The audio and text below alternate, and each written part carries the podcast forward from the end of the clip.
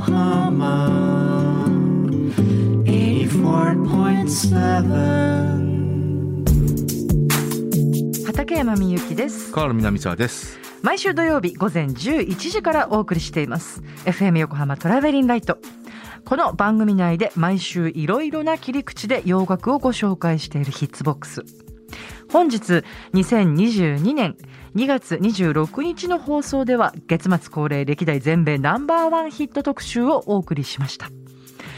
このオンエアをもう一度聞きたい曲も合わせて聞きたいという方ぜひラジコのタイムフリーで聞いてみてください。そしてこのエピソードのせ説明欄にリンクがあるのでそこから飛んでチェックしてみてください。えー、でね今はい日お送りした楽曲は、はい。えー、Mr. Big To Be With You. はい。そして、えージーン・チャンドラー、はい。デューク・オブ・アール、えージョーン・ジェットザ・ブラック・ハーツの I Love Rock and Roll この3曲でしたね、やっぱりさすがのナンバーワンソングっていう曲たちでしたね。そうだね。うん。うん。ううんん。いや、ほんとね、ナンバーワンソングになるには、やっぱりナンバーソングたるゆえんがあるわけで、うん。で、ね、そういったゆえんを無視して、ええーナンバーワンになったのが、ウィードンとトーク。アバウトブルーノなわけで、まあ冒頭でもね、ちょっとね、その話しましたけど、これはね、考えれば考えるほどね、いろんなことをね、えうん思わせてくれますよ、本当に。聞きたいですねまたうん今週もねそれねこ考察を来週かけてみます？そうだね、来週えかけますかね。例えば、はい少なくとも、ええ。全米ナンバーワンになったら、はい。やっぱり、まあ、他局も含めてですよ。ラジオではやっぱりね、それなりにかかるんですよ。え。と思いますね。あのー例えばブルーノ・マーズの曲だとか、うん。シルクね、シルクソニックとかね、うん。アデルだとか、うん。あのーまあ、なかなかかかんないのはね、いわゆるトラップ系のヒップホップとかはね、アメリカではよくナンバーワンになってますけどうん、それでもまあ、ポストマローンだとか、うんリルナズ X だとか、やっぱかかかるじゃないですか。かかって。たかかってた。うん。で今回はねこの曲はねやっぱりねなかなかかかんないんですよ。要は、そういうところもね。うん、まあなんていうかあのいわゆるはい。あの一連の流れのヒットソングをもうぶった切るような曲じゃないですか。って思ってるんですよね私たちはね。ぶっちゃけ言う ぶっちゃけ言うとうん。ヒットポテンシャルなんてほとんどない曲なんですよ。うん感じない私も。そう。んだからそういう意味でもううんん、本当にそう思います。だから、あのビル・ヘイリーヒズ・コメッツのロック・アラン・ザ・クロックが1955年の7月には1位になって、はえーこれが要は初めてのロックンロールナンバーのうんナンバーワンソングって言われてるんですね。うん。だからそれ以降をロックエラーと呼ぶんですよ。ロックはい。の時代。に突入したっていう。はははで、僕はもうこのね、ウィードントトークアバウトブルーの以降、1900あ2022年の1月以降を、はいカオスエラーって呼ぶ呼んでもいいいいんじゃないかなと思う。混沌とした時代。言えてると思います。あだから10年後にそういうふうふうに言われる可能性はありますよ、本当に。うんうんうんうんうん。なんかこう、うん分水嶺的なもの感じますよね。分水嶺ね。本当にそうう。思いますね。うんんだってこの時代、2022年うん。2月26日ですけど、いろんなことあって、世界情勢もね、ああ、そうだうんね。そのウクライナのことだとかね。ことだとかさ、まあねそもそもパンデミックでね、うんとかね。ああ、まあそうだね。うん本当ね、そもそ、ね、うんあの、50年前に、はい。ジョン・レノンが、イマジンという曲を出したわけですよ。50年前になるんです国ね。境をなくそうう。ん。うんで、要はまあ、世界は一つなんだよっていうね。でまあ、あの、要は、かなりな啓蒙ソングではあると思うんですけど、なんか思い出すだけでこうグッときちゃうね、あの曲ね。いや、もう本当ね、50年間何も変わってないよね。と、逆に悪くなってんじゃないの？って思うぐらい思う。ですよね。うん。だから本当にね、まあ40年前にね、あの、ハロルド・メルビーブルーノーツが、はい Wake Up Everybody って曲を出してですね、これもかなりなメッセージソングなんですけど、要はまあ、当時のアメリカの政治に関して、皆さん、ちゃんと目を覚まして、投票に行けよっていうような曲なんですよ。あ、そうですか。うんそっからも何も変わってないよね。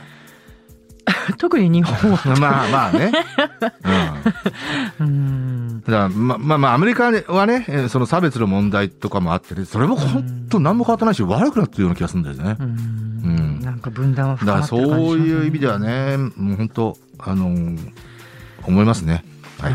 カオスやらかうんそう。いや言えてる気がするな。まあということでねあのー全米ナンバーワンソングはまだまだ続きますよ。はい。はい。あはい。のー今後もねえ続けていきます。あのーなんだっけ。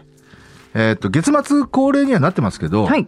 あのーちょこちょこねヒッツボックスでは全部ナンバーワンソングまぶしてますからね。あそうですね。まぶされてますね、そうですね。はい。はい。えーそんな感じですけど、私なんかちょっと気になったんですけど、はいはい。このジョーン・ジェットザ・ブラック・ハーツ、うん、これさベースもいる、ただギターとドラムじゃないのかな？ああ この曲だけかもしれないね。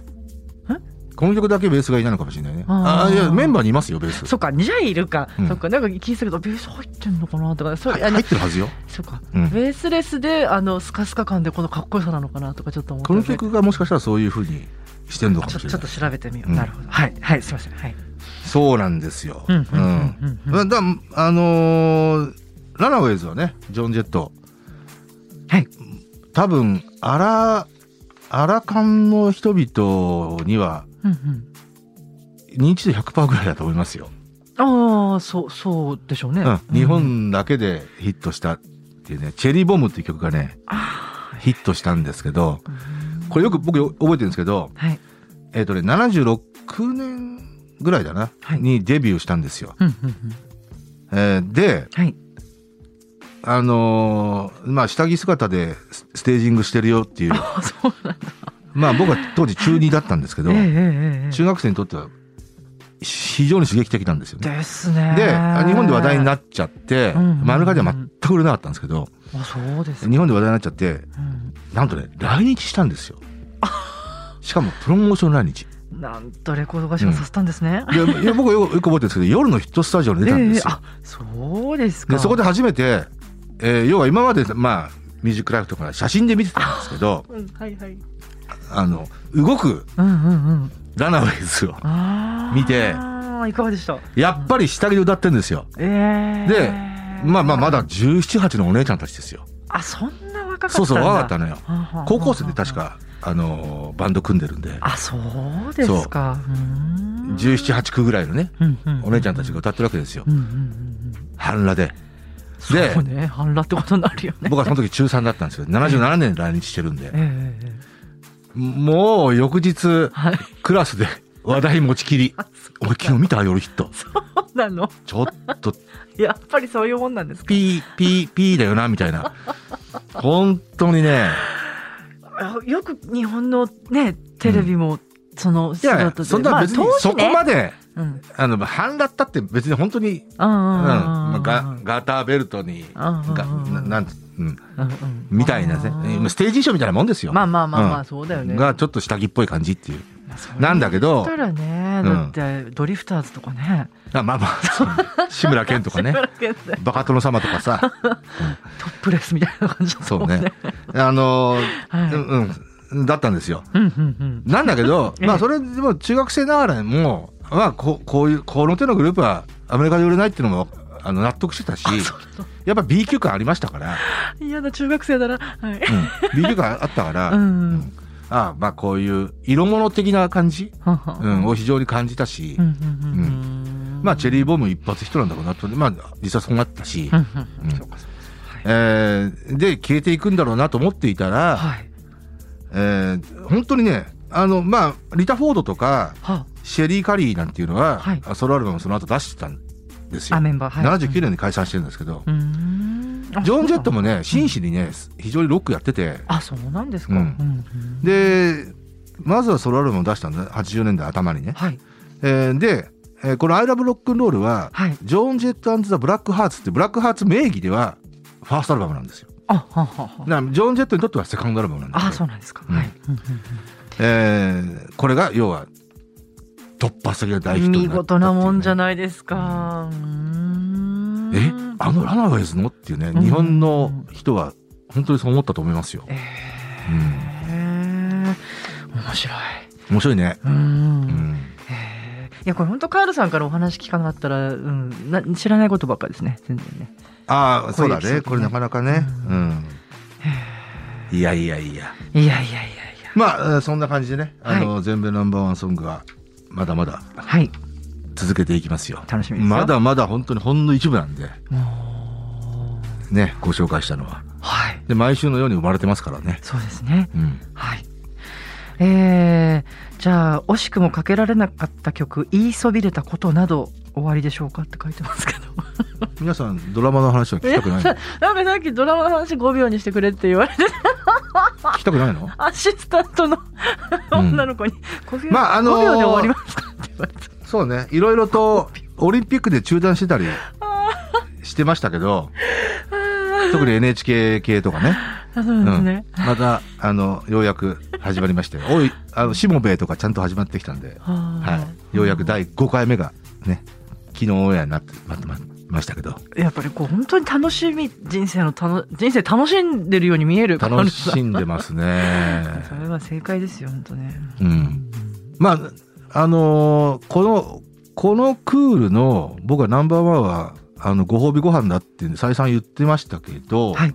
まあこれイレギュラーなんですよ。ご褒美ご飯ってもともとは確か BS テレ東で秋にもやってたんですよ。は。それが地上波に降りてきた。まあ、ちょっと地上波に降りてきたって言い方が今や、今やなるんですよね、もうもはや。うん。ん。だから最近はね、本当に、ネットフリックスだとか、はい。ワウワウだとか、TVer だとか、あうん TVer じゃないや、あの、パラビーだとか、うんうん。そっちが先にオンエアして、地上波に後でやるっていうね、パターンがね、まあ、垣間見られてきてるんですけど、ね。